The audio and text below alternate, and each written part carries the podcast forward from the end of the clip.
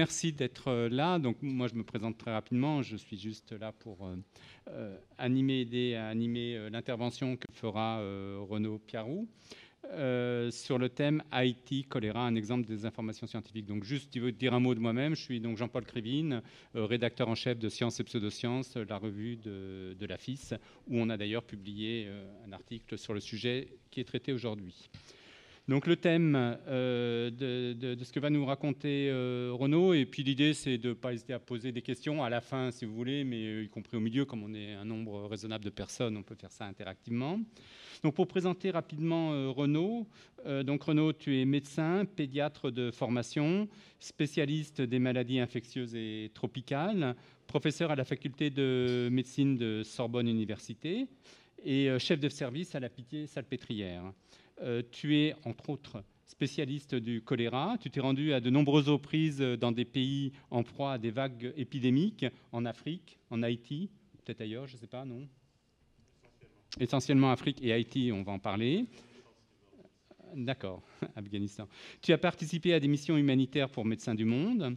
Et puis en, 1900, en 2010, tu vas donc nous en parler, le gouvernement haïtien et l'ambassade de France te demandent d'enquêter sur l'origine et l'évolution de la plus importante épidémie de choléra de l'époque actuelle et d'aider les autorités à mettre en place un programme de lutte contre la maladie.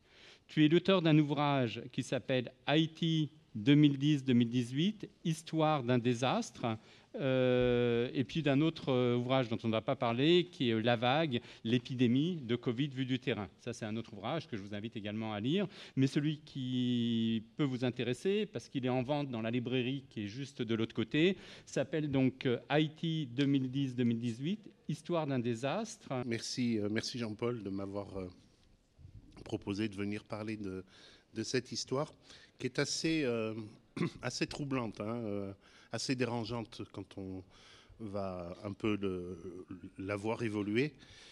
Désastre, euh, désastre sanitaire, on va en parler, c'est une épidémie terrible, hein, c'est la, pire épidémie qui a pu de choléra qu'il a pu y avoir depuis 20-25 ans. Désastre, tu as dit, scientifique, et on va voir effectivement, et c'est aussi un désastre politique, puisque dans cette histoire, l'ONU est, impliqué largement et euh, a perdu beaucoup de sa crédibilité euh, en Haïti. Alors, Donc, euh, effectivement, on, va le voir, mais je crois qu'on va. C'est un triple désastre. Triple désastre. Donc, on va essayer de, remettre déjà le contexte. En 2010, tremblement de terre, et puis après, épidémie de choléra. Peux-tu redécrire, remettre en contexte Qu'est-ce qui s'est passé en 2010 je, vous mets juste une, carte d'Haïti avec euh, c'est euh, une figure qui, qui date du, premier jour euh, officiel de l'épidémie, le 22 octobre. En fait, ça fait 2-3 jours que, que l'épidémie a commencé. Alors, sur cette carte, vous voyez d'ailleurs en rose, vers le bas de la carte, c'est autour de Port-au-Prince, donc des communes marquées en, rose plus ou moins intense, c'est là où se trouvent des personnes déplacées liées au tremblement de terre, parce qu'effectivement, il y a eu un, très gros tremblement de terre euh, en Haïti qui euh, a alors les chiffres sont difficiles à, établir, mais a tué entre 100 000 et 300 000 personnes.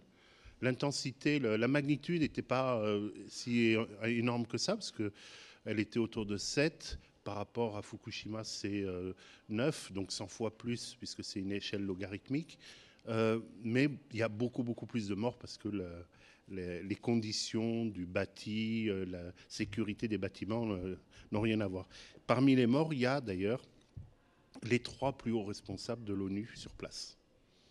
Donc euh, c'est une catastrophe majeure qui va à la fois entraîner beaucoup de, personnes blessées, sinistrées, beaucoup de décès, mais aussi être difficile à gérer par justement atteinte de la, des personnes qui doivent organiser la réponse. Alors, le tremblement de terre, c'était début 2010 Alors, le tremblement de terre, c'est le 12 janvier 2010, puis après, il y a des répliques, euh, alors que l'épidémie de choléra survient, donc, on va dire, à partir du 20 octobre 2010. Il s'est passé neuf mois. Après le tremblement de terre, souvent on dit, oui, ben, un tremblement de terre, il va y avoir euh, une... Euh, et il va y avoir des épidémies. Vous l'entendez toujours. Il euh, faut attendre 4 ou 5 jours pour l'entendre. Les tout premiers jours, on compte les blessés, les morts, ça augmente. Vous verrez, à chaque fois, c'est pareil. On sous-estime au début, puis ça augmente. Et puis, les journalistes sont à la recherche d'autres sujets. Les humanitaires sont à la recherche d'autres sujets aussi pour euh, euh, dire il faut intervenir. Et c'est là qu'on va parler d'épidémie et très souvent de choléra. Même euh, sur la guerre en Ukraine, euh, j'ai été interrogé plusieurs fois. Euh, je dis aux journalistes, vous savez, euh, là, c'est pas le sujet, hein, c'est pas le problème. Il y a plein de problèmes, y compris médicaux, liés à la guerre en Ukraine, mais le choléra, non. mais c'est vraiment quelque chose qui est, évoqué. Alors en réalité, on a travaillé le sujet, ça fait des années de ça, sur une vingtaine d'années. Toutes les catastrophes géophysiques, c'est-à-dire tremblements de terre, éruptions volcaniques, tsunamis, et euh, on ne voit rien ou pratiquement rien, euh, une épidémie de rougeole sur les, pentes du volcan euh, Pinatubo avec des, populations indigènes qui ont été déplacées et donc qui ont été exposées à la rougeole et deux, trois bricoles, rien de, rien de spécial. Pourquoi? Parce qu'en fait, il y a une intervention assez importante. L'eau est, est, apportée, enfin, est sécurisée assez facilement et on ne voit pas ce genre d'épidémie. D'où la surprise quand même de voir, mais neuf mois après, euh, cette épidémie. Et on, voit ici, au bout de la flèche, euh, vous, voyez la petite flèche là, vous voyez qu'on est quand même assez loin, on est presque à 200 km de, Port-au-Prince. Euh, c'est pas du tout la zone touchée par le tremblement de terre. Donc c'est pas le, 9 mois, ça fait quand même beaucoup. C'est pas la même zone, mais évidemment, euh, certains vont pouvoir dire, vous voyez, c'était lié à ça on, va y revenir. On va revenir, tu nous expliqueras aussi des vagues successives. Juste au préalable, pourquoi toi, tu as été impliqué dans cette affaire-là euh, Tu peux redonner le contexte on va revenir Oui, c'est important parce que, euh, en fait, comme il y avait eu le tremblement de terre, comme il y avait eu euh, une, des interventions humanitaires importantes, il y avait encore un million de personnes sans abri. Donc il y a beaucoup d'humanitaires sur place et il y a beaucoup aussi de, de surveillance épidémiologique, donc d'épidémiologie sur place l'OMS a, du monde sur place, et puis aussi les, CDC américains ont, euh, vraiment Center for Disease Control and Prevention, et ils ont vraiment du monde sur place. Mais là, curieusement, euh, on va voir des déclarations qui euh, expliquent que Bon, c'est vrai, il y a une épidémie. L'épidémie est terrible. Hein. Elle commence avec des centaines de morts dès les premiers jours. c'est euh, même la, pandémie de Covid, avant d'avoir plusieurs centaines de morts, on, est fin janvier. Là, euh, deux, trois jours, euh, vous verrez même sur la première annonce, ben là, ils, indiquent 138 morts. On est le premier jour où on annonce l'épidémie. Il y a déjà 138 morts et il va y avoir presque 100 morts par jour dans les jours qui suivent. Donc, c'est, il, y a, y, a vraiment une épidémie majeure qui se déclenche dans un endroit qui n'avait jamais eu de choléra. En fait, euh, on ne savait pas trop, il y a eu des recherches historiques, jamais de choléra en Haïti. Et ben, l'OMS dit, ben non, c'est peut-être un mystère, d'abord on ne sait jamais, puis non, euh, ça ne sert, pas à grand-chose de, rechercher. Et les CDC disent, oh, on est trop occupé, il faut qu'on s'occupe de l'épidémie, il y a beaucoup de malades, etc. Or, ce pas les mêmes personnes qui font la prise en charge des malades et l'épidémiologie. C'est deux métiers différents. C'est comme si euh, sur un incendie qu'on suppose volontaire, on disait bon ben les pompiers sont déjà au travail, on va pas faire une enquête de police. Pourquoi c'est important de, faire une enquête, euh, de trouver l'origine? Pourquoi investiguer euh, Alors c'est voilà, que les intervenants peuvent se rendre à l'accueil pour prendre leur bon pour le déjeuner. c'est déjà fait. Oui, pourquoi, c'est important? Alors ma réponse, elle est valable aussi pour la Covid. Oui. C'est important. Pourquoi? Parce qu'on est en train de dire que finalement, euh, et je l'ai même vu dans un rapport de l'OMS, finalement, ça n'a pas d'importance maintenant pour prendre en charge les patients. Ah oui, mais euh, déjà, peut-être que si on savait exactement comment une épidémie démarre, euh, c'est un peu comme une inondation. Il vaut mieux fermer le, robinet d'abord. On ne sait jamais. Euh, la deuxième chose, c'est surtout le risque de récidive. C'est-à-dire que si on n'a pas élucidé l'origine de l'épidémie, il y a peut-être quelque chose qui se fait qui est à risque de redéclencher des épidémies.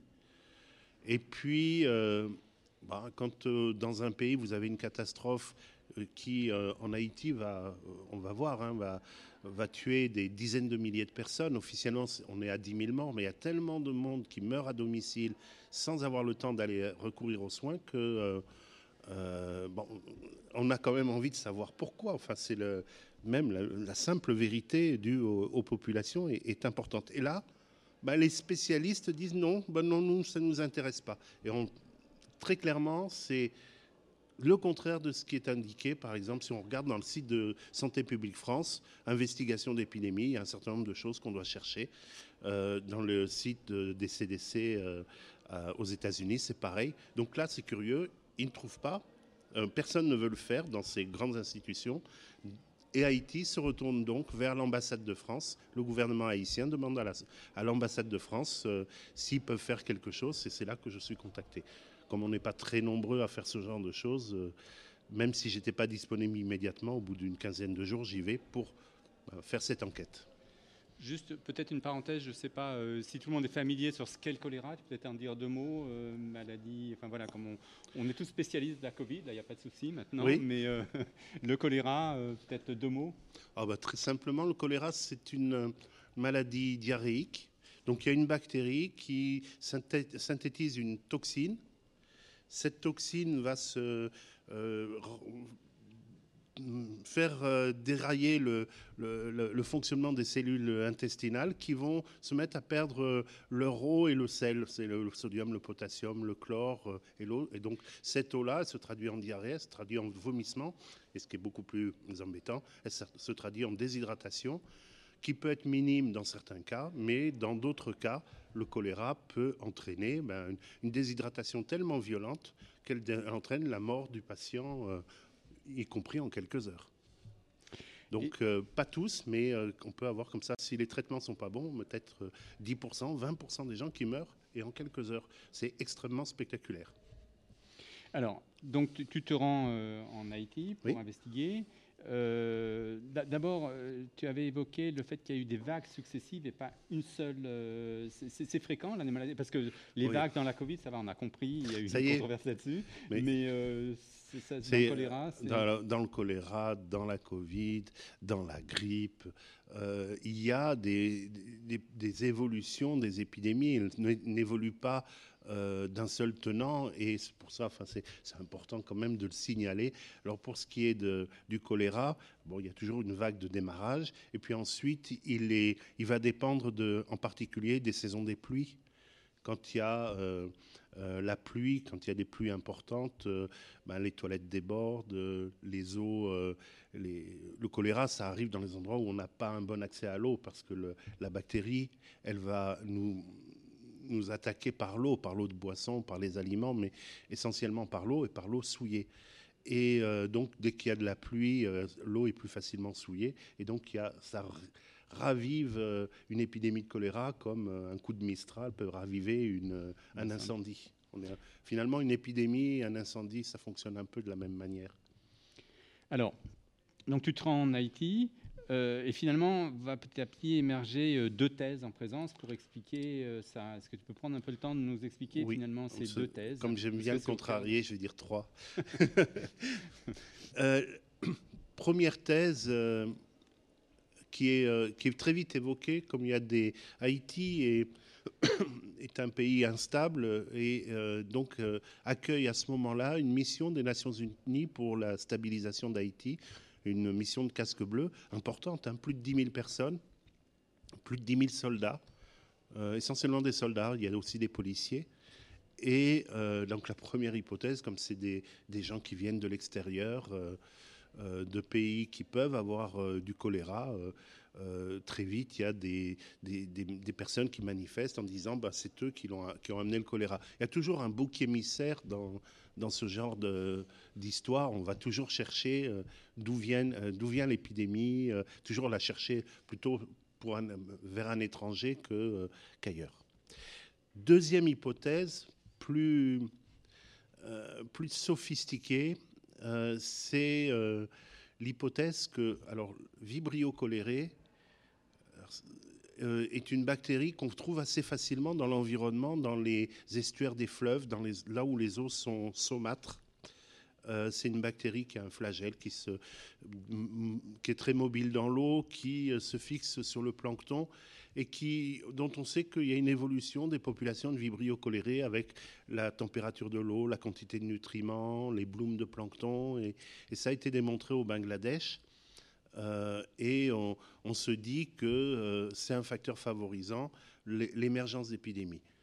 Euh, on y reviendra parce que plus ça va, plus on remet en cause en tout cas cette, euh, cette hypothèse, au moins pour Haïti, pour euh, l'Afrique, peut-être l'Asie, euh, ce n'est pas encore clairement établi. parce que le choléra, en fait, on s'aperçoit de plus en plus, mais on ne le savait pas en 2010, est essentiellement issu d'une seule souche qui est issue de cette population, qui s'est spécialisée dans l'infection humaine. C'est-à-dire que comme elle euh, produit une toxine, elle, engendre euh, de la diarrhée et des vomissements. Et c'est beaucoup plus facile de se propager quand on provoque de la diarrhée et des vomissements que quand on n'en provoque pas. Et les autres souches n'ont pas la toxine. Donc un vibrio choléré sans toxine, ce n'est pas un agent de choléra. Alors que là, vibrio choléré Eltor O1, c'est son petit nom euh, complet, lui est un agent de choléra parce qu'il fabrique la toxine. Donc, euh, deuxième hypothèse, c'est euh, le choléra était là, il y avait des, euh, des, bactéries du choléra dans l'eau saumâtre, et avec le tremblement de terre, on verra comment il peut intervenir, la, la, chaleur de l'été, puisqu'on est maintenant en octobre, on est l'hémisphère nord, donc il a fait chaud, il commence à faire un peu moins chaud, mais les pluies, tout ça aurait facilité l'émergence. Petite nuance, une une hypothèse. Alors le problème, c'est euh, qu'on va vite s'apercevoir que la souche, elle ne ressemble pas aux souches locales. Donc, pour compléter cette hypothèse, c'est la troisième, le CDC met en ligne un certain nombre de figures, en particulier euh, explique cette histoire de ballast de bateau. Donc un bateau, quand il euh, navigue à vide, un cargo en gros, va remplir ses ballasts pour être fixe sur l'eau. Et donc il les vide à l'arrivée. Donc, très belle hypothèse, parce que effectivement, ça fait arriver des, espèces euh, étrangères sur un, lieu donné, et donc euh, pourquoi pas des vibrio cholérés. Juste point de détail, moi je me suis toujours demandé comment pouvait-on imaginer qu'un cargo ait fait tout le voyage à vide, puisque s'il a rempli ses ballasts, depuis le golfe du Bengale, qui est l'endroit euh, où on trouve ce type de souche de choléra, jusqu'en Haïti, pour euh, aller chercher quoi en Haïti, voyager complètement à vide. Donc euh, il y a des explications qui sont pas forcément, qui, tiennent pas forcément bien euh, quand on y réfléchit. Mais en tout cas, c'était présenté comme ça. Donc voilà trois hypothèses. Trois hypothèses. Donc avant de, on va venir quand même au sujet la désinformation scientifique. Mais si on reprend ces trois hypothèses, finalement, l'hypothèse environnementale, la deuxième, est celle donc naturelle, hein, est celle qui va être privilégiée. Euh, est-ce que tu peux expliquer un peu pourquoi, par qui, pourquoi cette thèse a eu tendance au début à... Alors là, il, faut que, il va falloir que je montre peut-être ce qui se passe au niveau de la présentation du début de l'épidémie et montrer quelques cartes pour, euh, pour, comprendre.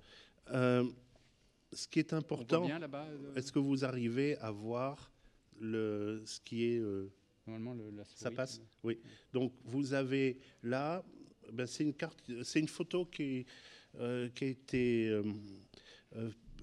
retrouvée par un collègue américain et qui montre des équipes de, de l'OMS, la Pan American Health Organization, donc, ou l'Organisation panaméricaine de santé, qui, euh, vraiment, au tout début de, l'épidémie, d'ailleurs, on voit, très bien qu'on a exactement les mêmes chiffres que sur la première carte que je vous ai montrée. Et là, et donc, ils, étudient une figure. Euh, on la retrouve dans le premier rapport de l'OMS. Et on, a là une figure euh, qui, qui, est assez explicite, qui est même très explicite, parce que on voit que dès le début, le choléra concerne une zone qui qui est le, long du principal fleuve d'Haïti, depuis le, centre du pays, le département du centre, la ville de Mirbalé, jusqu'à la côte. Et euh, l'explosion maximum se fait à ce niveau-là, mais pas, euh, pas du côté de. Enfin, mais il va y avoir aussi des cas du, côté de Mirbalé. Et si on continue simplement quand on travaille comme ça. Là, c'est une figure qu'on a produite dans un, dans un article qui racontait justement l'épidémie. Première épidémie ici, ensuite une épidémie en aval et ensuite une généralisation. Si on veut avancer dans l'investigation, très logiquement, on voit la ville de Mirbalais, on, va, on va se rendre sur place et on demande d'où viennent les premiers cas. Les premiers cas viennent d'un village qui s'appelle Mey et particularité de ce village, il y a un, il y a un camp militaire juste euh, là, franchement, il y a une route à traverser et un camp militaire. Et si on va plus en détail encore, on s'aperçoit que ce camp militaire a un bloc de latrine, qu'il y avait des tuyaux qui partaient du bloc de latrine, mais que les militaires ont enlevé tout de suite après l'épidémie. Tiens, c'est curieux quand même. Et puis, euh, de toute façon, les, matières, les excrétas euh, arrivent là, juste à côté du village, un village d'une vingtaine de maisons à tout casser. Hein. Et euh, on se dit, tiens, mais est-ce que ça ne peut pas descendre dans la rivière plus bas? Euh, Voilà la, fosse à ciel ouvert où, aboutissent ces excrétas. Et très clairement, on voit la trace des ruisseaux quand on se balade autour, qui descendent, en haut d'une butte, qui descendent vers, le, vers les ruisseaux. Donc, ah, ça commence à faire beaucoup de choses. on y, je, reviendrai sur celle-là après, euh, les cartes peuvent nous indiquer comment mener l'investigation. Maintenant, juste un, truc euh, tout bête. Si on avait eu une carte comme ça, c'est pas très différent. J'ai juste enlevé, j'ai fait ça dans le train ce matin, j'ai juste enlevé les cas dans le département du centre et dit que l'épidémie avait commencé là où elle était la plus visible, dans le bas de l'Artibonite. Donc ça, ça peut être une idée. Dans ce cas-là, est-ce qu'on va chercher côté des militaires est-ce qu'on va se poser des questions? Pas du tout. Eh ben, c'est un peu ce qui s'est passé quand même. On reprend cette première carte de l'OMS et on va regarder comment elles vont évoluer au fil du temps. Ici, on est le 22 octobre, donc c'est terriblement explicite. Mais bon, pas trop averti. Le 26 octobre, euh, on voit deux départements, le, département de l'Artibonite en rose, le département du centre en beige. On voit aussi le fleuve. on peut, c'est moins explicite, mais on peut se dire, tiens quand même. Et au fil du temps, de toute façon, l'OMS va présenter des cartes de moins en moins explicites, qui euh, n'amènent euh, pas à se dire, tiens, finalement, ce département du centre est quelque chose d'important, et donc, on va focaliser sur le département de l'Artibonite et sur cette zone marquée en vert, qui est la zone du delta de l'Artibonite, où euh, justement les conditions d'eau saumâtre sont peut-être favorables. Et derrière, ça va permettre à l'OMS de faire une présentation de l'épidémie sous la forme de, euh, de, figures successives euh, qu'on pouvait, euh, maintenant c'est plus accessible, mais j'avais fait des captures d'écran. Dans la première version, c'était comme ça, parce qu'ils avaient, là, il y a la République dominicaine, ils avaient vu surtout le choléra sur Haïti. Et vous voyez que la première semaine, la semaine 42, celle qui va du 18 au 24 octobre, eh ben, ils ne présentent aucun cas dans le département du centre. Euh, il y en a eu à peu près 2000, donc c'est quand même, ça passe pas inaperçu. Ils ont été hospitalisés, ils ont été vus par les médecins haïtiens, par les médecins cubains. ça a donné lieu à une alerte faite euh, par les médecins cubains euh, à, Port-au-Prince, à la salle de situation pour la surveillance épidémiologique. Donc on ne pouvait pas passer à côté. 2000 cas quand même. Et là, c'est présenté comme ayant commencé dans l'Artibonite, se diffusant un peu vers le nord ou dans la zone de Port-au-Prince et ne touchant pas encore le département du centre, ça ne viendra que la semaine d'après. Là, ça commence à devenir curieux. Et c'est euh, quelque chose qui va être maintenant régulièrement mis dans les documents de, la Pan American Health Organization. Euh, euh, ils ont refait leur site, ils ont remis les choses pareilles. Donc, ça, ça met la puce à l'oreille. Et puis, OCHA, OCHA ça, ça, permet de présenter toutes les agences de l'ONU. Euh, OCHA est l'agence qui s'occupe de la coordination des affaires humanitaires. Alors eux, ils vont y aller pas à pas. On est le 23 octobre. Voilà, on a des cas ici autour de Mirbalais qui ont bien été repérés. Là, on est dans une zone où il y a, assez peu d'habitants près, de la rivière, donc euh, il ne se passe rien. Et puis ensuite, il y a des cas un peu plus bas, le 23 octobre, le choléra diffuse très vite.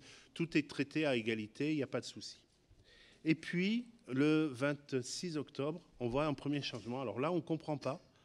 Euh, on alors déjà, c'est bizarre parce qu'il y a des roses qui sont devenues blancs, mais enfin, c'est pas grave. Mais on voit surtout deux couleurs, le vert, le rose. Le rose, c'est les, cas, enfin, les, communes affectées dans le département du centre. Le vert, les communes affectées dans le département de l'Artibonite. Ouais, bon. So what? Pas, très très. Mais bon, là, il, rectifie le lendemain, ou oui, c'est le lendemain, il rectifie, il montre qu'il y a plus de communes affectées aussi dans le. Euh, mais alors, c'est plus la même chose, puisque, alors là, je sais plus ce, qui est écrit, euh, je ne sais pas, j'arriverai pas à le lire, vous le lirez, mais la légende change petit à petit. Et puis, le lendemain, ou le 29 octobre, là, c'est clair, vert, ça veut dire début de l'épidémie, rose, ça veut dire communes affectées secondairement. C'est un peu comme un tour de passe-passe où progressivement, en jouant sur des couleurs et sur des légendes, le choléra qui avait, qui, qui avait débuté sur l'ensemble du fleuve Artibonite, finalement, ne débute, pas que ne débute plus que sur la, la, zone côtière. Là, il y a quand même quelque chose de, d'inquiétant. Deux agences de l'ONU et pareil, même type de, de figure présentée avec toujours le département de l'Artibonite en premier et puis d'autres euh, départements. Et donc, euh, juste encore une, une dernière, c'est plus subtil. Le, les Center for Disease Control, dans un, article publié euh, un an plus tard, vont, eux, dire les choses telles qu'elles se sont passées, mais en, en trouvant un système pour bien mettre en évidence l'artibonite au lieu de mettre le jour de prélèvement, ce qui est logique pour dire, bon ben, ou le début des signes chez un malade, quelque chose pour dire le début d'une épidémie, c'est ça, ils ont donné le jour de rendu du prélèvement. Or, entre-temps, il y a eu des prélèvements qui sont passés devant d'autres pour rechercher le vibrio choléré, en particulier dû, à la grande épidémie dans l'artibonite, c'est devenu l'urgence, euh, euh, la première urgence, et ils ont donc traité ces prélèvements avant ceux du centre. Et donc, comme ça, ils peuvent dire que on a démontré le choléra dans, l'artibonite avant le, département du centre. Et tout ça nous amène à notre histoire d'Ossomatre, puisque là, on se trouve avec un point de départ magnifique qui est euh, autour du delta de, de l'artibonite. Donc c'est en ça que tu... Donc il y a bien des informations, enfin, on va y ah, revenir. Ça, voilà. Oui, ça commence à être... C'est un terme gentil. Euh, L'artibonite, si j'ai bien compris, donc non seulement c'est une zone euh, où il y a les osomâtres et qui donc renforce la thèse environnementale, c'est aussi une zone beaucoup plus peuplée, donc c'est peut-être euh, là où il y avait plus de cas et euh, donc l'attention a été concentrée là-dessus et ça a permis de faciliter le changement d'origine de, de, de l'épidémie. Oui, en fait, ce qui s'est passé, c'est qu'il y a eu déversement des matières fécales dans un affluent de l'artibonite contamination massive de l'artibonite. Euh, en bas, dans les rizières, il y a des gens qui travaillent, qui font la récolte du riz à ce moment-là, et euh, qui, au travail, de toute façon, vont boire l'eau qui, qui, sont dans les canaux qui euh, alimentent les rizières. Quand vous voyez un cours d'eau, en fait, mis à part le seul affluent qui a été contaminé, ensuite c'est le fleuve qui est contaminé, tous les autres affluents ne sont pas contaminés. Donc il y a pas tant, a beaucoup de gens vont prendre l'eau euh, plutôt, euh, vont pas la chercher en bas dans le fleuve, mais plutôt dans les affluents, dans les sources, etc. Donc l'apport en eau potable est moins touché dans la zone où le fleuve est encore dans les collines que quand on arrive dans la plaine risicole où l'eau là sort du fleuve pour aller dans les canaux et les canaux vont permettre l'irrigation. Donc les gens qui boivent l'eau des canaux boivent les eaux du fleuve qui, sont passées dans le fleuve en amont et même les eaux d'égout donc euh, des, villes et en particulier du camp militaire. C'est pour ça qu'il y a eu beaucoup beaucoup plus de cas et d'une manière extrêmement violente. On est passé du jour au lendemain à zéro cas, 1000 cas, euh, c'était le 20 octobre, 2000 cas le 21 octobre, 2000 cas encore le 22 octobre, puis ça recommence à descendre parce qu'il y a eu ce, flux de, vibrio coléré qui est passé euh, dans, les, euh, dans les rizières et donc euh, les gens aussi ont été chercher de l'eau pour la maison, etc. C'est un endroit où il n'y a pas d'eau potable, ils prennent les eaux de surface, c'est extrêmement dangereux, mais ils font avec ce qu'ils peuvent. Donc tu as enquêté, toi. oui. donc, euh, l'enquête, tu peux nous dire deux mots Tu as pu aller jusqu'au. Parce qu'en en fait, après, la question qui va venir, c'est comment finalement la science peut permettre de trancher les deux hypothèses entre l'hypothèse environnementale et l'hypothèse euh, du déversement lié mmh. au, camp de, l'ONU. Mais concrètement aussi, ça se passe comment l'enquête? Tu, vas sur le terrain, tu vas voir le, centre, tu visites le centre de l'ONU Oui, euh? au départ, il ben, faut faire connaissance un peu avec le pays, avec tous les acteurs de, sur place, donc rencontrer les différentes agences, rencontrer le ministre de la Santé. il y a une cellule de crise, un peu comme euh, c'était euh, notre conseil scientifique. Là, il y a, un certain nombre d'experts scientifiques du pays qui, euh, donc, que j'ai rencontrés immédiatement. Et puis comme ça, enfin, et puis la surveillance épidémiologique. Et puis petit à petit, on se met ensemble avec les épidémiologistes haïtiens et on va commencer par regarder un peu comment évolue l'épidémie et on va aller euh, essayer de comprendre sa dynamique depuis son point de départ jusque euh, euh, jusque la, période, je suis parti à la fin du mois de novembre, donc sur le premier mois de l'épidémie. Donc c'est en allant rencontrer les différents acteurs, euh, d'abord euh, à Port-au-Prince, puis ensuite dans les différents endroits, en commençant par euh, Mirbalé. au niveau du camp militaire, c'est pas moi qui suis resté dans la voiture parce que j'étais un peu remarquable en quelque sorte. Mais les collègues haïtiens ont été interrogés, les villageois, ils nous ont parlé de ces histoires de tuyaux, ils nous ont parlé de, d'un certain nombre de choses. Et puis petit à petit, d'ailleurs, j'ai appris que j'ai compris qu'il y avait déjà eu une, une première enquête. Je n'ai eu le rapport d'enquête qu'à la fin de mon séjour. Euh, et il y avait déjà, dès la première semaine, il y avait déjà plein d'informations. Simplement, le, euh, elles étaient, euh, c'était impossible pour le gouvernement haïtien de les, de les sortir. il y avait un problème de crédibilité. Je pense que c'est aussi pour ça qu'il était nécessaire que je fasse cette investigation et que je la mette en forme d'un point de vue scientifique pour qu'elle soit acceptable. Et donc, on l'a publié dans la revue Emerging Infectious Disease, qui est la revue des CDC américains, qu'on ne peut pas accuser d'être complotistes. C'est des gens payés par le gouvernement américain, donc ne euh, peuvent pas s'amuser à raconter n'importe quoi ou à publier n'importe quoi. Et c'est comme ça qu'on a pu mettre en avant que l'hypothèse, d'un point de vue épidémiologique en tout, cas, en tout cas, le point de départ était bien ce village, et l'hypothèse de très loin la plus évidente, c'était que le point de départ était le camp militaire et ses sanitaires défectueux. Ah, oui?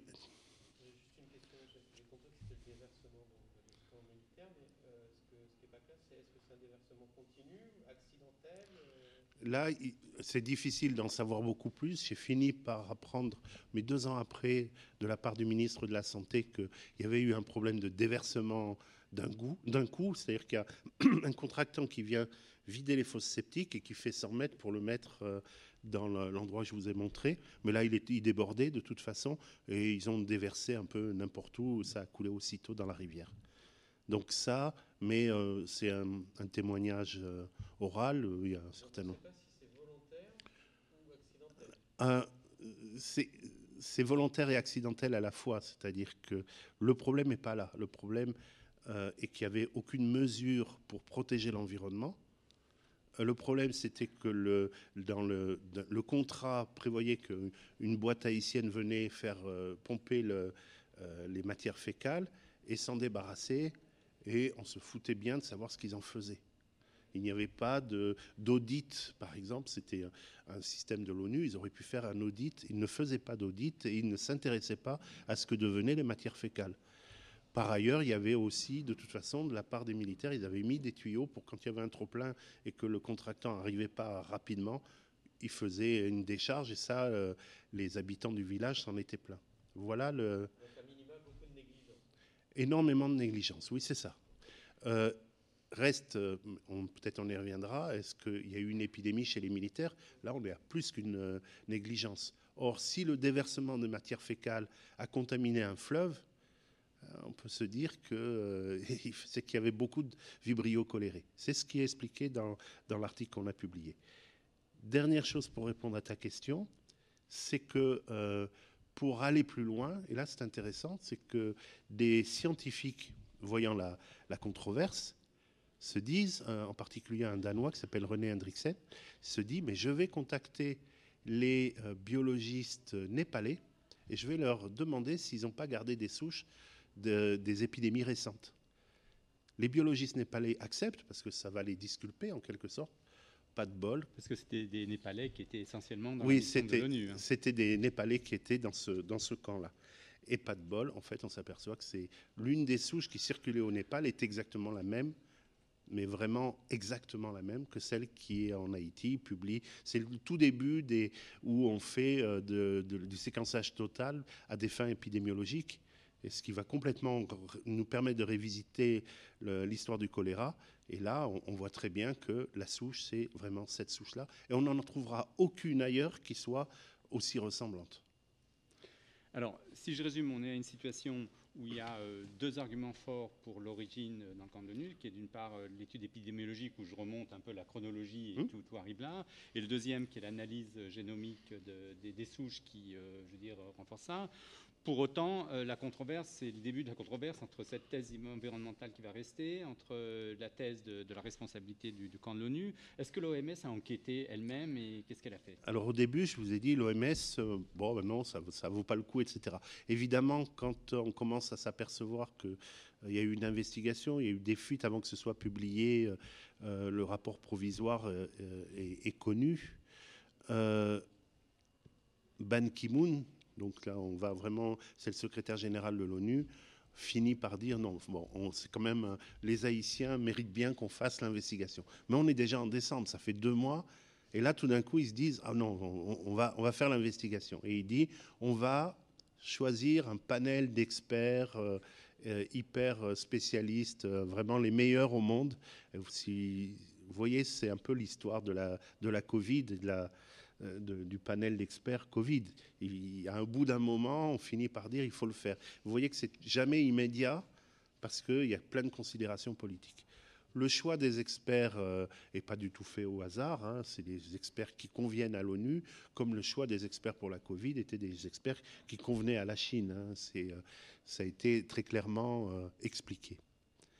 Et euh, ils viennent euh, sur place, convaincus qu'ils vont trouver des cas dans l'artibonite qui permettent de, démontrer que ça avait bien débuté là et pas. euh, bon, il y, a- quelques discutes, euh, disputes avec les, collègues euh, haïtiens, ils m'ont raconté ça après. Bon, ils finissent par aller dans l'artibonite, puis aller même à Mirbalais, et ils concluent que, effectivement, ça a commencé à Meille, dans ce petit village, que c'est lié à une activité humaine, faut entendre défécation, euh, que euh, l'image que je vous ai montrée de la fosse septique vient de leur rapport. Donc euh, que la fosse septique à ciel ouvert n'est pas du tout protégée, que c'est pas clos, que les animaux divaguent, que les enfants peuvent y aller. Enfin, c'est chose. tout ça est expliqué dans le rapport. Et donc on se dit bon, ben, ça va, c'est bon. Euh, ils ont bien compris. Ils, ont déjà des premiers éléments, même si c'est pas le séquençage total du génome qui montre que c'est la même souche qu'on a au Népal. Euh, et puis ils vont dire oui, bon, d'accord, mais mais si les Haïtiens avaient eu euh, une immunité contre le choléra, ben, peut-être que ça aurait été moins pire. Et d'ailleurs, s'ils avaient eu aussi tous accès à l'eau potable, ben, peut-être il ne serait pas passé grand-chose. Et ils vont comme ça lister tout un tas de choses pour dire ah, il y a quand même d'autres euh, d'autres raisons. Mais c'est voilà, moi, si je prends la voiture que j'écrase une vieille dame, euh, je peux toujours dire qu'elle a des fractures parce qu'elle a une ostéoporose, qu'elle était un peu sourde. euh, et quand j'ai klaxonné sur le passage piéton, elle n'a pas voulu accélérer, etc. Enfin, c'est plutôt des signes de vulnérabilité que euh, une responsabilité. Ils ajoutent une chose, ben, c'est toujours cette théorie de l'environnement. Euh, ça, c'est un peu pour qu'on ne se pose pas trop la question de euh, comment ça se fait que des dizaines de milliers de personnes se sont contaminées simultanément en buvant l'eau des canaux issus de l'artibonite. Ça veut dire énormément de vibrio cholérés. Et ils disent, ils posent une hypothèse, une hypothèse qu'on va appeler naturelle.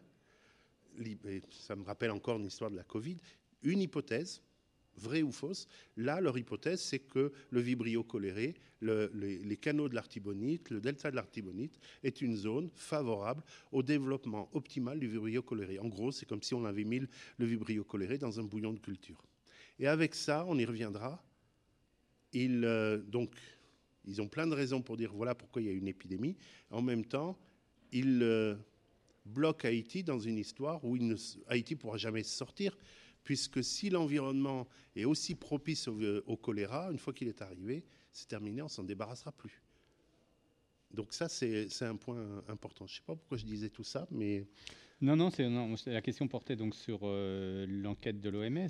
Et donc justement... Euh, Alors, il finit simplement en disant, ben, finalement, c'est la faute c'est la faute, euh, c'est pas la faute d'un individu ou, euh, enfin, personne n'a voulu ça, donc c'est la faute de personne. Personne ne l'a voulu, c'est involontaire, donc c'est la faute de personne. Et puis d'ailleurs, ça n'est pas très utile maintenant, ils le disent, puisqu'il s'agit de soigner les gens maintenant. On va pas. donc ils, mettent complètement en question l'intérêt de l'investigation pour connaître la vérité ou pour éviter les récidives. C'est dans le. Et là, on sent que le, rapport est, vraiment un rapport qui a une conclusion politique. Même si les faits relatés sont bons, la conclusion est politique. Et si vous regardez le rapport sur la Covid, vous aurez exactement la même impression. Un bon argumentaire, des faits bien expliqués, et derrière, une hypothèse mise en avant parce qu'elle est plus plaisante d'un point de vue politique que d'autres hypothèses. Donc là, on a parlé de l'OMS, mais finalement, comment on réagit les scientifiques eux-mêmes qui ont soutenu la thèse environnementale face aux éléments que tu apportes, en particulier l'analyse génomique Alors on va revenir euh, sur le titre. Je crois qu'on parlait de euh, des informations. Oui, on, est gentil. Hein. Euh, je sais voir si j'arrive à. Oui, donc moi je vais parler maintenant de falsification et vous montrer ce qui a pu se passer au niveau scientifique et au plus haut niveau scientifique à ce propos. Euh, on est deux ans après, donc effectivement, on, a à peu près toutes ces informations. L'article sur le génome est, paru. Et pourtant, euh, des personnalités scientifiques, et en particulier la plus proéminente d'entre elles, qui est le professeur Rita Colwell, qui a eu le prix Stockholm de l'eau, qui a toutes les décorations, qui euh, est extrêmement adulée dans son pays et dans, dans le monde entier comme étant vraiment la papesse du, choléra, va expliquer que le choléra, en fait, est dû à une conjonction de, facteurs, des souches locales, joue un rôle à nouveau, elle revient là-dessus. Toujours une hypothèse, mais là. Euh, puis euh, des, le tremblement de terre qui a changé le pH des rivières avec les glissements de terrain. Mais bon, ça ne marche pas parce que ce n'est pas la même région, mais vu de loin, on peut l'accepter. L'été très chaud, des, euh, précipitations anormales, et c'est cet ensemble qu'elle appelle un perfect storm, une conjonction parfaite de circonstances qui amènent l'épidémie. Et donc, elle publie un papier dans PNAS, euh, qui est une revue tout à fait euh, prestigieuse, c'est la, revue de l'Académie des sciences. Alors, elle, peut facilement publier parce qu'elle est éditrice dans PNAS, ancienne, euh, ancienne présidente de la fondation de l'Académie des sciences. Donc, c'est elle qui avait, avait l'argent. C'est ce que j'ai entouré là, c'est de mémoire, c'est l'introduction, c'est la manière dont elle amène le sujet. Le choléra, c'est une maladie des pays pauvres, c'est lié aux catastrophes. Et, justement, en Haïti, il y a eu un tremblement de terre, euh, euh, plusieurs répliques, etc. Et puis, au, milieu du déblaiement des gravats, on, euh, arrive le premier cas, et puis et ce premier cas va ensuite se propager à toute vitesse à la faveur d'éléments climatiques, etc. Et donc, elle explique, là, c'est typiquement le, cas de figure qui permet d'expliquer l'émergence d'une épidémie de choléra. Vous voyez qu'il y a plein de clichés qui sont alignés, mais surtout, elle, rapproche physiquement le choléra de la zone atteinte par le tremblement de terre. Et ce qui est intéressant, euh, c'est que cet article est illustré par une figure où elle va aller faire des prélèvements. J'ai la chance d'avoir épousé Martine qui euh, dans, tous ses métiers, est aussi cartographe. Et elle voit cette figure, elle, euh, elle se souvient de l'avoir déjà vue, enfin, d'avoir vu quelque chose de, de similaire. Peut-être que vous aussi, ça vous rappelle quelque chose. Hmm? c'est la première figure, sauf que là, c'était deux ans après.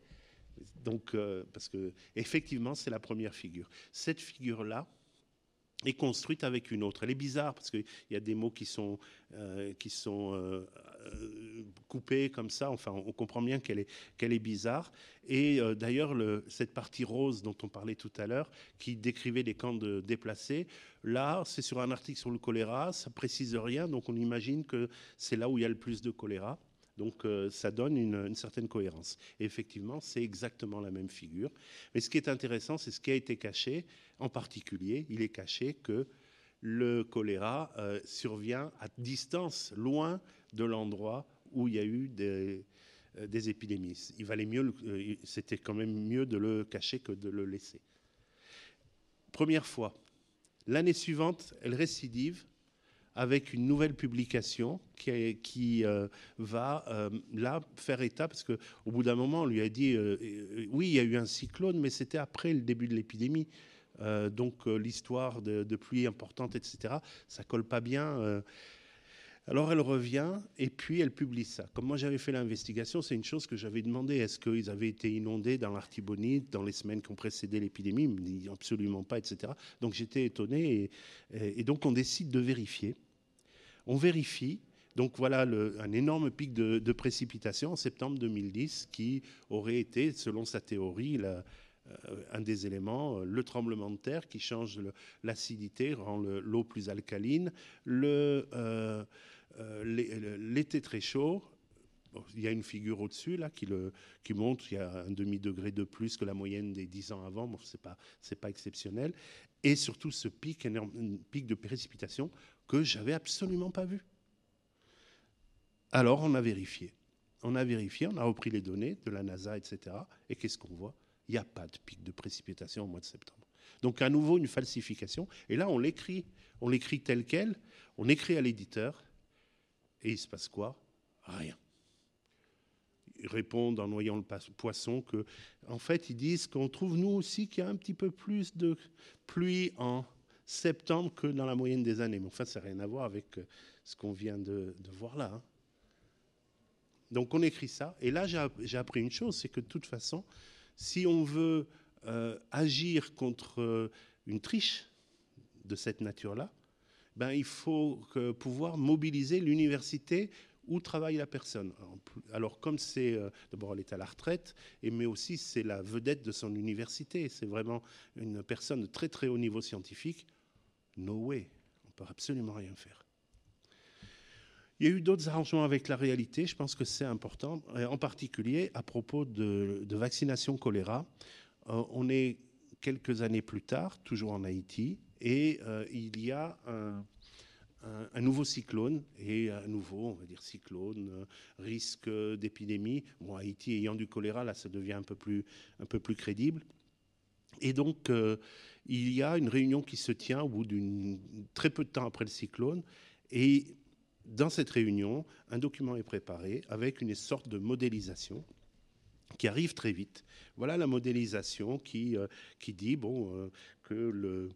Alors, c'est dans le, dans le Grand Sud qui a été le plus touché. On va d'abord avoir des pics épidémiques dans le Grand Sud, et puis ça va euh, continuer comme ça avec une espèce de, alors, chose curieuse quand même, cette courbe verte, elle a, elle, un peu une anomalie là. On, se demande trop, c'est bizarre. Enfin, faut, faut avoir l'œil. Le problème, c'est que euh, nous, et en particulier un, de mes collègues, a, retrouvé, ça lui a évoqué quelque chose, et il a trouvé ça. Ça, c'est un article qu'on a fait plusieurs années avant pour raconter justement cette propagation en, en ondes de, l'épidémie avec des, systèmes mathématiques en analysant composantes principales qui montraient que ben, la commune de Mirbalais était complètement à l'écart. Et puis ensuite, on avait une espèce de, continuum entre les communes du Bar Tibonite, très fortement touchées avec un pic, enfin l'allure de, ces, courbes épidémiques changeait en fonction de la localisation. La carte montrant les localisations par rapport aux, courbes, épidémiques, les couleurs faisant le lien entre la courbe et la carte. Et voilà donc, étonnant, non Comme dirait Pierre Desproges, à qui je souhaite rendre hommage, parce que quand même dans le, genre euh, esprit critique euh, pertinent. vous voyez les courbes de ce modèle, vous voyez les courbes de cette de la publication, il y a des gens qui n'ont pas hésité. Alors j'ai essayé de savoir qui c'était. J'ai écrit à, l'OMS, euh, à tous les gens qui avaient participé à la réunion. On m'a dit que c'était une université américaine. Là, j'ai jamais su exactement, peut-être le Minnesota, mais je ne saurais pas dire. Évidemment, personne n'a cherché à savoir qui avait introduit un faux modèle. C'était bien d'avoir un modèle parce que ça permettait de dire il faut vraiment le faire, il va y avoir une épidémie, on va faire et on va traiter. Un tout dernier sur, euh, alors là c'est 2020, un article publié en 2020 avec un nouveau des modèles et, un article qui explique que, euh, eh bien, il va falloir vacciner au moins 70% euh, de la population. Il y a plusieurs équipes qui sont mobilisées.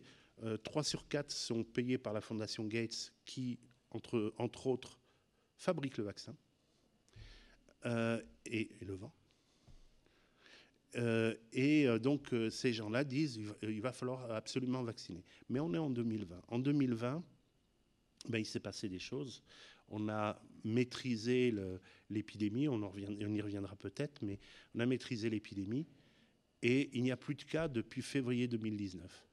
Et c'est ballot, ils oublient de le dire. Il faut un article pour dire voilà comment on va éliminer, comment il faut éliminer. Il faut vacciner 70% de la, population, sinon ça ne va pas marcher ils oublient de dire qu'il n'y a plus de choléra en Haïti. En fait, euh, à ce moment-là, même avec un peu de recul, on voit qu'il y a des cas suspects, que les cas suspects sont, sont plus jamais positifs. C'est les, cas marqués en rouge depuis le début de 2019. Maintenant, on est à trois ans, mais là, on était déjà à un an et demi. Depuis un an et demi, il n'y avait plus de cas de choléra. Le papier, même s'il y a un peu de temps pour le publier, ça faisait plus d'un an qu'il n'y avait plus de cas de choléra. Ils ne le mettent pas dans l'article, dans ni dans le résumé, ni dans la discussion, ni dans les résultats. Et euh, tout ça pour dire que le choléra, effectivement, est sur le point maintenant d'être éliminé. Ça fait plus de trois ans. On attend la validation par, euh, par l'OMS sur, ce, sur cette euh, élimination. Donc, je vais poser une dernière question, puis après, on prendra des, des, questions dans la salle. La dernière, peut-être quand même dire où on en est aujourd'hui. L'OMS c'est quand même un peu excusé. tu peux quand même dire. Alors, non, pas l'OMS. enfin, il y a eu euh, au fil du temps, avec l'évidence scientifique, euh, euh, un certain nombre de personnes à l'intérieur même de l'ONU se sont senties très mal à l'aise. Il y a eu des rapporteurs spéciaux, il y a des rapporteurs spéciaux, un pour l'extrême pauvreté et les droits de l'homme, s'appelle Philip Alston, c'est un juriste, professeur de, droit à New York, et il a pris ça vraiment en main, et, parce que des avocats avaient bien tenté une action contre l'ONU, mais l'ONU à une immunité totale. Donc on ne peut rien faire et il n'avait absolument aucune possibilité de se retourner contre l'ONU qui n'a absolument rien proposé pour euh, aider les victimes. Et, euh, et le choléra continuait en plus. Et donc, euh, sous la pression de Philippe Alston, finalement, Ban Ki-moon s'est adressé, il était juste à la fin de son deuxième mandat, il s'est adressé à l'Assemblée générale et il s'est adressé au peuple haïtien en anglais, en français et en haïtien, en, demandant pardon, en euh, donc euh, présentant les excuses de l'ONU au peuple haïtien. On ne sait pas trop bien pourquoi, mais bon, on, le comprend, mais il n'a pas exactement détaillé les choses. Et il a promis de, de renforcer la lutte et de, de, trouver de l'argent. Il n'a pas trouvé tout l'argent qu'il a promis, mais ça a quand même remis le choléra à l'agenda de, des, différents bailleurs de fonds. Il venait y avoir ce, euh, ce, cyclone. L'un plus l'autre fait qu'on a pu augmenter la lutte, et en particulier une lutte qui euh, ne tenait plus compte de cette histoire d'environnement, qui se disait ce qu'il faut faire, c'est centrer autour des, des personnes, casser les chaînes de transmission. Deux ans après, il n'y avait plus de choléra. Ça avait duré depuis six ans, à chaque fois ça reprenait, etc. Là, en cassant les chaînes de transmission, il n'y avait plus eu de choléra. C'est comme ça qu'on est arrivé à cette élimination. Donc l'ONU s'est excusé. L'OMS, je me suis fait traiter, euh, pourrir encore jusque euh, fin, fin 2015, début 2016 par le représentant de l'OMS parce que je disais on peut s'en débarrasser, on peut l'éliminer. Et il disait ça n'est pas possible, c'est du charlatanisme. On s'est vraiment euh, engueulé un, parce soir. Que c'est dans l'environnement. Parce que c'est dans l'environnement, etc. Il n'est pas dans l'environnement et c'était une erreur de penser qu'il était dans, dans l'environnement. Cette théorie est fausse mais on est en train seulement de s'en apercevoir. Maintenant, on a encore cherché dans l'environnement, pour l'instant on n'a pas trouvé, l'ANSES travaille là-dessus, Et euh, il y a deux jours, il y avait une réunion donc, de la Global Task Force for Cholera Control. J'ai assisté en, Zoom et euh, on est vraiment bien parti pour aller déclarer Haïti et euh, Saint-Domingue libres de choléra. Il y a un certain nombre de procédures à faire. Mais en tout cas, on a perdu comme ça des années face à cette sentence. Le choléra est dans l'environnement, donc on ne pourra jamais s'en débarrasser. C'était même écrit c'est les premières lignes du plan de lutte contre le choléra en Haïti. Allez-y pour euh, les questions. Euh. Vous avez parlé donc euh, Canapu, qui sont en phase de, déclaration d'éradication. Et donc, c'est juste isoler les, patients pour pas qu'ils déversent leurs médicaments Alors, non, la, technique est. donc chaque fois qu'il y a un cas suspect, et avant même d'avoir la confirmation, donc c'est quand même un peu lourd, d'envoyer. Alors, déjà d'interroger le patient, sa famille euh, traiter les personnes qui sont avec, lui, avec eux. Euh, on avait une souche qui était sensible à la doxycycline, ça facilitait les choses. Et euh, ensuite se rendre sur le lieu d'où venait le patient, intervenir au niveau de la maison pour désinfecter les latrines, fournir de quoi traiter l'eau, de quoi la stocker correctement, pour au minimum un mois en tout cas pour le truc de traitement, traiter les sujets contacts et faire la même chose dans les maisons autour, donc faire une espèce de cordon sanitaire et c'est comme ça que ça a été fait. Puis si on identifiait euh, une source d'eau vraiment non sécurisée, on pouvait mettre une personne payée pendant quelques temps à chlorer euh, les seaux d'eau au fur et à mesure que les gens viennent se fournir. Et en faisant comme ça, le choléra a évolué. Le, finalement, c'est euh, comme le tester, tracé, isolé, c'est jamais 100% efficace, mais ça diminue le nombre de, cas secondaires. Et si on le fait suffisamment fortement, suffisamment correctement, euh, on y arrive. Le seul problème, c'est qu'il faut avoir suffisamment d'équipes. Et jusqu'à fin 2012, on n'en avait pas assez. Euh, fin 2016. D'autres questions? Oui, allez-y. Alors, au final, la campagne de vaccination a eu lieu dans le Grand Sud. Euh, une dose, puis ils sont revenus plusieurs mois après donner la deuxième dose.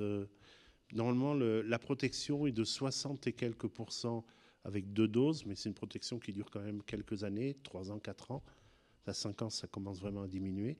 Sur une dose, euh, il semblerait qu'il y ait une protection, mais extrêmement courte dans le temps. Et on n'avait pas les, éléments, mais là, ils voulaient le faire en une dose. Et puis, ça a tellement été le bordel que cette campagne n'a jamais été euh, évaluée.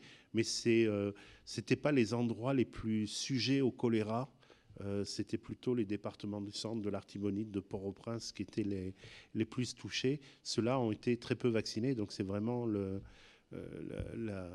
les interventions autour des cas qui ont permis de maîtriser le choléra et, de l'éliminer. C'est-à-dire que quand le nombre de cas diminue, c'est plus facile de concentrer et de mettre le paquet sur les derniers cas. C'est ça la, stratégie, et c'est ça qu'on aurait dû faire dans le testé, tracé, isolé. Mais quand il y avait très peu de cas, ben, on arrêtait la lutte. Alors, Plus fort, s'il vous plaît. L'article de la Fondation Gates, en tout cas des, auteurs sont affiliés à la Fondation Gates. Oui. Euh, 2021, je crois. Oui, c'est il est sorti en 2020, oui. Le E, c'est des modèles, c'est des modèles, c'est simplement euh, des, constructions mathématiques et où ils disent bon bah, si on fait rien voilà ce qui va se passer et si euh, on intervient voilà ce qui va se passer en tenant compte du fait qu'un certain nombre de personnes euh, ne vont pas faire de, choléra. D'ailleurs, un peu pareil pour la vaccination Covid. Ça diminue aussi un peu la transmission. Donc c'est des modèles, mais ce qui est curieux, c'est que ces modèles ont été faits en ne tenant pas compte du fait qu'ils ont été faits comme si le choléra était toujours là. Donc, parce que pour dire que ça permet d'éliminer, il faut dire qu'il y en a toujours. Or ça, ce n'était pas le cas. Et il y avait suffisamment de recul pour se poser la question au moins.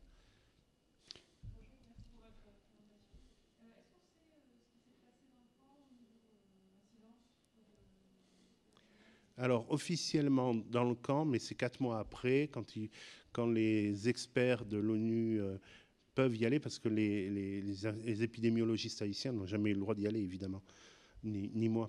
Mais les experts de l'ONU y vont, on leur dit qu'il n'y a pas eu de cas de choléra, il n'y a pas eu de cas de diarrhée. D'ailleurs, le registre ne montre aucun cas de diarrhée. C'est déjà une chose étonnante en soi quand on réfléchit qu'il y a plusieurs centaines de personnes, 400 et quelques dans ce camp, et que la probabilité d'avoir la diarrhée quand on arrive dans un pays euh, est quand même assez importante, de l'ordre de 20% sur les deux premières semaines, c'est dire qu'ils ont eu vraiment beaucoup de chance, où il y a une épidémie de constipation tenace. On a quelque chose de similaire, ça embête un peu des fois Jean-Paul, mais de similaire. Vous verrez que le fait de travailler dans le laboratoire euh, de virologie de Wuhan, il y a quand même plusieurs centaines, il y a 5 ou 600 personnes qui ont travaillé au mois de mars, après quand même cette vague épidémique qui a été très importante, zéro avait euh, contracté euh, la Covid ou avait une trace sérologique de, Covid. On a un peu ce, genre de mécanisme. Je ne sais pas d'où vient, la, Covid, mais je sais très bien qu'on l'a très mal investigué. C'est voilà ce que je veux juste dire. Donc euh, ça, c'est ce que disent les registres. Après, euh, la seule chose qu'on a, c'est qu'il y a des gens qui travaillaient dans ce camp, des, des, Haïtiens, et euh, deux personnes, deux, deux d'entre eux interrogés par, euh, par un journaliste, ont expliqué qu'ils travaillaient, qu'ils avaient vu des gens vomir, des gens malades à ce moment-là. Alors, la diarrhée, non, parce que je pense que les soldats népalais ne se mettaient pas à caguer en public, mais il y avait des vomissements. Est-ce que. Qu'est-ce qu'on peut en dire? C'est clair, c'est que si l'environnement n'est pas ce bouillon de culture qui permet aux vibrio cholérés de proliférer, euh, au contraire, il, a, semble-t-il, disparu. Celui-là, celui responsable de, la pandémie, de l'épidémie, euh, pas les populations de vibrio cholérés environnementales qui sont restées. Si ça n'a pas, ça s'est pas passé dans l'environnement, on comprend bien que ça s'est passé dans le camp. Mais là, c'est quelque chose de pire parce que ça veut dire qu'il y a une épidémie, qu'ils ne l'ont pas dit, qu'ils ont laissé les personnes aller vider les fosses sceptiques et donc provoquer cette catastrophe qui aurait été évitable à ce niveau-là. Oui?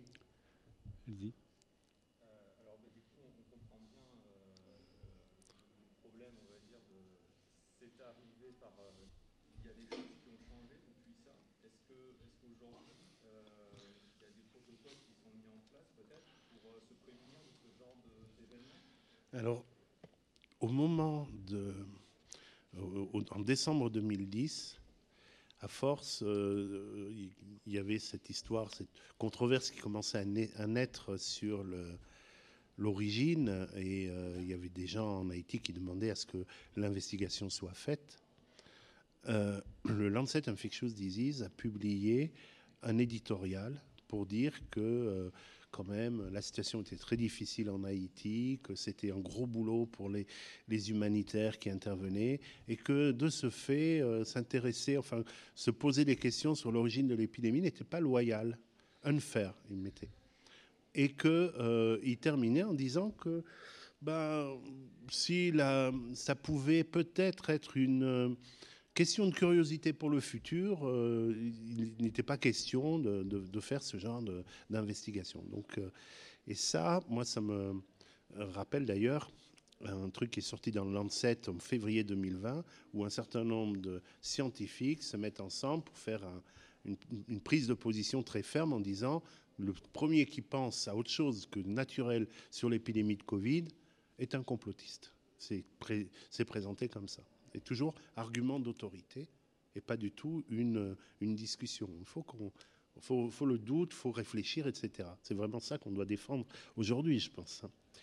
Et euh, donc ce premier papier dans Lancet Infectious Disease pour le choléra, eh ben, on y a répondu avec mon collègue américain, on y a répondu cinq ans après.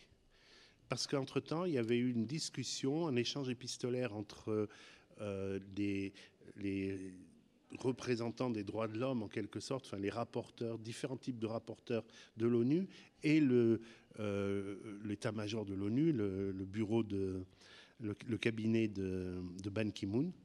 Et dans les réponses, en fait, on s'apercevait que euh, l'ONU avait pris toute une série de mesures. Enfin, il y avait plein de choses qui étaient listées. Maintenant, on fait plus pareil, on fait comme ça, comme ça, comme ça. Donc, euh, ils disent bien avoir avoir changé leur procédure. Et nous, on a trouvé que c'était bien de répondre à cette euh, première lettre en disant, vous voyez, maintenant, ils font tout ça, c'est parce qu'il y a eu une investigation. Donc une investigation, c'est pas que de la curiosité scientifique. sans parler de, des conséquences sur connaître, la vérité pour, pour les populations éthiques. Donc, euh, une partie de la réponse, c'est oui, ils ont modifié les choses. Après, chasser le naturel et revient au galop, je ne suis pas sûr que. Euh, c'est pas dans l'ADN des militaires que de réfléchir à, à essayer de ne pas polluer l'environnement. Euh, donc je ne suis pas certain que pendant longtemps euh, ce, truc-là soit, soit appliqué. J'ai un collègue qui, était, euh, euh, qui travaille à, Kinshasa, au ministère de la Santé, qui allait voir des gens de l'ONU au moment d'une épidémie de... euh, c'était du choléra, je crois, oui, c'était une épidémie de choléra. Et euh, au même moment où il est en train de voir euh, un des responsables de l'ONU sur place, il voit du camp militaire euh, qui balance une fosse septique dans le, truc, dans, le fleuve Congo. Donc c'est des choses qui se font assez volontiers. si personne ne regarde, c'est bon. Donc, bon, faut pas s'attendre. C'est pas des écolos. Ils sont en vert, mais ils sont pas écolos. L'OMS, alors là, elle obéit à, à l'ONU. Elle essaye de ne pas faire de vagues. On va prendre une dernière question et puis après on va conclure pour euh, maintenir là.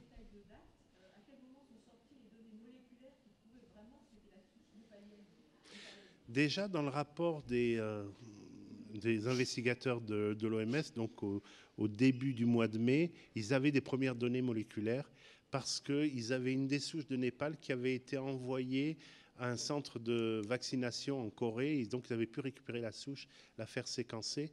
Déjà, ils avaient vu que c'était c'était la même. Et puis sinon, c'est sorti pas très longtemps après, c'est sorti dans le courant de l'année 2011, euh, en, en août, je crois.